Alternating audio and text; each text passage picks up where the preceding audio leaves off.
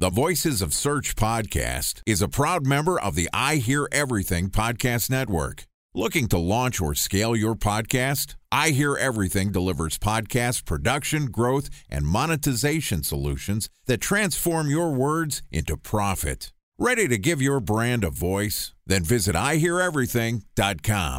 Welcome to the Voices of Search podcast and I Hear Everything production. In this podcast, we'll share the news, knowledge, and strategies you need to navigate the ever changing world of SEO. Ready to expedite your company's organic growth efforts? Sit back, relax, and get ready for your daily dose of search engine optimization wisdom. Here's today's host of the Voices of Search podcast, Benjamin Shapiro. Bridge toll, California, customer service number. Highway miles to the gallon, Ford Focus. Thailand cave rescue operation. What is Schema F? Best wine bars in San Carlos, California. Best Western hotels. How old is Ronaldo? What happened with Big Brother? What's a good night? engagement? How long before a wedding should I send out How many save games the are in the first series? Use of IMAP to check playoffs? Gmail on other email clients. Identify fonts from Where to find We were four years Brian in power. Habit burner. My dog. Welcome to the Voices of Search podcast. Today we're going to talk about the evolution of Google search results. Joining us is Mordy Oberstein, who is the head of SEO branding at Wix, which is a leading cloud based development platform with millions of users worldwide. And Wix makes it easy for everyone to create beautiful, professional websites. So far this week, Mordy and I have talked about whether Google search results are getting better or worse. And yesterday we talked about Google Mum and the future of search. Today we're going to wrap up our conversation talking about the evolution of featured snippets. And this podcast is also sponsored by Ahrefs. What if I told you that you could monitor your website's SEO health, backlinks, and organic rankings at no costs? Sounds too good to be true? Well, it's not, because my friends at Ahrefs just launched Ahrefs Webmaster Tools. Ahrefs' new Webmaster Tools product quickly helps you improve your site's visibility by pointing solutions to over 100 technical issues that might be holding your search performance down. Plus, AWT monitors for backlinks so you'll know the most linked to pages and how those links are affecting your rankings. And AWT shares what keywords your website ranks for and compares how you stack up against competitors for key metrics like search volume, keyword difficulty, and traffic value. Look, monitoring your website used to require multiple expensive tools. And now, thanks to Ahrefs, that's not the case anymore because AWT will help you monitor your SEO health, backlinks, and keywords for free. And no, it's not one of those 14 day free trial offers. It's a powerful site audit tool that will keep working for you for free. So check out Ahrefs Webmaster Tools at ahrefs.com slash AWT. That's A-H-R-E-F-S dot com slash A-W-T. All right, here's the third part of my conversation with Mordy Oberstein, the head of SEO branding at Wix. Mordy, welcome back to the Voices of Search podcast. Third time's a charm. Thank you. Always good to have you back. Hey, three times in a week. What a pleasure. We've covered a lot of ground talking about hypothetically, is Google getting better or worse? Which direction are we heading with the big G in the sky? And I think a big part of this is how the consumers not only feel about the company, do they have trust in the results they're getting? And even if Google has technological advancements like Google Mum, do consumers understand how to use that? We've got our multimodal, the, the double M's, Double M's. multitask unified model, the MUM, The mum. uh, that great. Google can present better results where you can combine images and text, but nobody knows how to use it. So why does it matter? And that actually gets us into the last part of our conversation where we've got the consumer sentiment, we've got the technology. Talk to me about the user experience. We've got a million featured snippets. Google is taking everybody's content and putting it in front of the user so they don't have to click on anything anymore. And we've got voice search, and there's all sorts of ways for Google to change their user experience. How's this evolving? You know what's weird? Over the last couple of months, there's been around, I think, five or six different tests, significant tests you know that's been covered on the you know the SEO news outlets, where Google's throwing multiple URLs into the feature snippet, which is weird because I always looked at the feature snippet as Google saying, you know what we can do? We can take your content, we can put it on the SERP, and we can position it as the one true answer, which in turn makes us look like the authority with your content. And you'll get a whole bunch of clicks to put your URL in there. And then all of a sudden, now they're putting a whole bunch of URLs and diversifying the answers inside of the featured snippet, that's bizarre to me. It's a little strange uh, that when we think about what a featured snippet having multiple URLs, and it kind of gets into the end goal of Google here and, and a little bit of the content ownership debate, where Google can build all of these experiences where they're providing answers from content consumers. But we've had lots of conversations about what Google can and should be presenting to consumers if there is a question that Google can ask. How do they contribute to the content creator's reason for creating that content? Somebody searches for where do I find the greatest Martech podcast in the world? And Google could say the best Martech podcast in the world is the Martech podcast by I Hear Everything. True story. But it doesn't mean that they're necessarily linking to that podcast and providing value to me as the content creator. They're basically just taking credit for the answer. So talk to me about this evolution of, you know, sort of the fight over who owns the content and the fight over the click from the Google search. Yeah, there's always been this sort of back and forth about it. If I mean th- theoretically, you can put a robots meta tag on your on your page and say, "Hey, no snippet." You know, if you really want to get technical into if are you really justifying Google's approach to this, you can stop them from doing it for your particular website. I don't think anyone's going to really do that because we kind of, in the end of the day, as much as you might complain about it, I kind of feel like most of the time we really do want that feature snippet. It's sort of a mutually beneficial relationship. I think what Google, I honestly, I think Google's less worried about us as content creators and SEOs, and I think they're more worried about what people think. And when people see that one true answer and they only see one URL and they're not trusting Google to begin with, that we talked about in the previous episodes, I think Google's worried about that. And I think what they've been trying to do since then is say, you know what, let's diversify the URLs in there a little bit, as opposed to positioning ourselves as the only source of the answer, as the authority, and people looking to us as, oh, it's Google's answer let's diversify the URLs a little bit and let's make, oh, here's a bunch of answers from the web. In fact, one of the headings they use for one of these feature snippet like SERP features is from across the web. And they have a whole bunch of, you know, expandable tabs you can open up and see all the information from various websites. I don't know if they've gotten to the point where they're worried about us as content creators.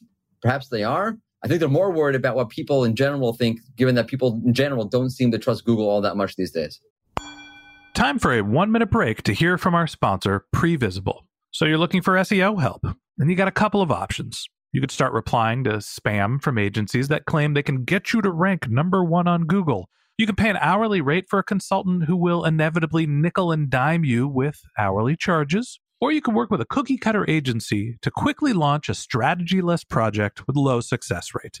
None of those sound very good, now do they? Well, that's where Previsible's integrated consulting model comes in. Previsible draws from a collective 40 years of SEO and digital marketing experience to unlock your organic growth opportunities. They build custom solutions that combine strategy, technical expertise, content, and reporting to effectively operationalize SEO for your business. Previsible's four stage approach ensures that your SEO programs thrive by starting off with a strategy first approach. Then they support you in your efforts to create quality content, help you identify technical issues, and most importantly, they'll work with your cross functional teams to integrate your SEO strategies to make sure that your SEO budget actually drives results, not just your agency's bottom line. So join brands like Yelp, eBay, Canva, Atlassian, Square, all who rely on the SEO consultants at Previsible. For more information, go to previsible.io that's previsible, P R E V I S I B L E dot I O.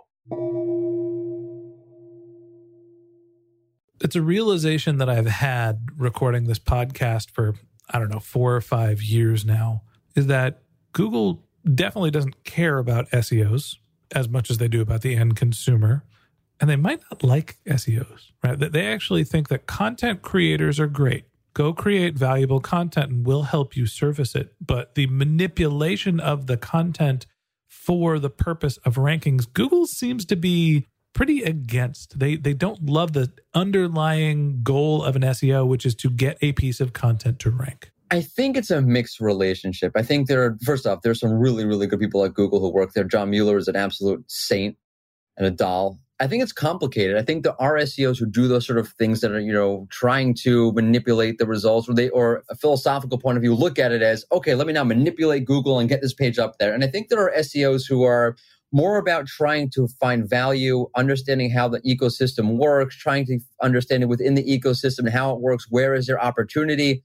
And obviously, the technical side of it, making sure the pages are healthy and wealthy, and therefore are healthy wise, and maybe therefore wealthy. I think Google likes those SEOs. I think Google sees those SEOs as partners. I'm going to push back. Okay. Google likes content creators. That's what I said. Google might like webmasters, engineers that are optimizing the site.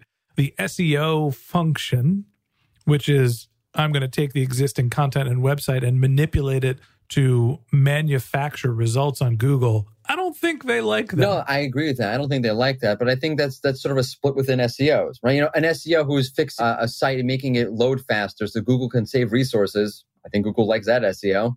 I think an SEO who's focused on trying to create a, a organic search strategy that's b- driven around you know user first content and you know keyword opportunity. I think Google likes that SEO. I don't think Google likes the SEO who's buying a bunch of links. For sure, Google does not like that. So let's get back into talking about how this relates to the featured snippet. We can all create our content. Google tends to favor great content creators, but the the format for which they're presenting that content is changing. Look into your crystal ball. We've got more voice search, more zero sum search, more featured snippet elements, more tools and technologies and placements for Google to play with. What do you prioritize as Google continues to evolve and iterate on more of like a category basis, different experiences for flights as opposed to music, as opposed to whatever other type of query? How do you focus and keep it all organized? I mean, for me, it's creating very specific, very nuanced content. I think what we're going to get into is an ecosystem where that sort of casting a wide net kind of content is not going to rank as well or not going to rank as often. Google put that in context. Like there's a place in time for the ultimate guide to whatever, which I, I, think there is a place for that kind of content. But Google's going to try, and you see them doing it now. They have all sorts of filters on the SERP trying to re- get you to refine your own query, trying to get you to focus on a particular topic, a particular slice of particular take on that topic. And I think writing content around that will open up opportunity for you because I think what's going to happen is you're going to have more, and it's going to be a challenge for rank trackers, to be honest with you. You're going to have more of these features that are these expandable tabs, expandable carousels that have multiple URLs in them. So Google can show us more of a diverse or eclectic content experience and offer a more nuanced take via those pieces of content. As you know, if you have one feature snippet offering one take, you can't really offer that much of a nuanced take on the content or the topic. But if you have multiple URLs with multiple or various takes on it from different perspectives, then you can. And I think you're going to have these sort of carousels, boxes, whatever sort of features that have these URLs in them, offering different takes from different perspectives on the same topic. Which, by the way, again, going back to the rank tracker point of it, you're going to need to figure that out as an SEO because rank trackers in general don't go into these boxes and count your URLs in terms of ranking. So look at your impressions in Search Console. If you see all of a sudden this is a you know enormous spike in something, you're probably in some sort of box. It could be the Twitter carousel has a URL in it. It could be one of these expandable tabs has your URL in it. It could be some sort of, you know, multi featured snippet has your URL in it that you're not seeing in your rank tracker, but your impressions will pick it up in Search Console. There you go. There you have it. Mordy Oberstein looking into his crystal ball and giving us our featured snippet advice for down the road. Mordy, always a pleasure to have you on the podcast. Thanks for coming on and being my guest. Thank you so much for having me. All right. And that wraps up this episode of the Voices of Search podcast. Thanks for listening to my conversation with Mordy Oberstein, the head of SEO branding at Wix. If you'd like to get in touch with Mordy, you can find a link to his LinkedIn profile in our show notes. You can contact him on Twitter. His handle is Mordy Oberstein, M O R D Y O B E R S T E I N. Or you could visit his website, which is theseorant.com, T H E S E O R A N T.com. And a special thanks to Previsible for sponsoring this podcast. If you're looking for support with all of your SEO needs, Previsible's integrated consulting model is there for you. They draw on a collective 40 years of SEO and digital marketing experience to help you unlock your organic search and growth opportunities. So join brands like Yelp, eBay, Canva, Atlassian, and Square, all who rely on SEO consultants at Previsible. For more information, go to previsible.io. That's P R E V I S I B L E.io. And a special thanks to Ahrefs for sponsoring this podcast. Monitoring your website used to require multiple expensive tools, but that's not the case anymore thanks to Ahrefs because they just launched their Ahrefs Webmaster Tools product, which monitors your SEO health, helps you keep track of your backlinks, and gives you the insight into what keywords are performing for free. So check out Ahrefs Webmaster Tools at ahrefs.com slash AWT.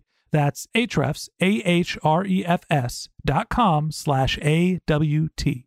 Just one more link in our show notes I'd like to tell you about. If you didn't have a chance to take notes while you were listening to this podcast, head over to voicesofsearch.com where we have summaries of all of our episodes and contact information for our guests. You can also send us your topic suggestions or your SEO questions, and you can even apply to be a guest speaker on the Voices of Search podcast. Of course, you can always reach out on social media. Our handle is Voices of Search on Twitter, and my personal handle is Ben J. Shap, B E N J S H A P. And if you haven't subscribed yet and you want a daily stream of SEO and content marketing insights in your podcast feed, we're going to publish an episode every day during the work week. So hit the subscribe button in your podcast app, and we'll be back in your feed in the next business day. All right, that's it for today. But until next time, remember the answers are always in the data.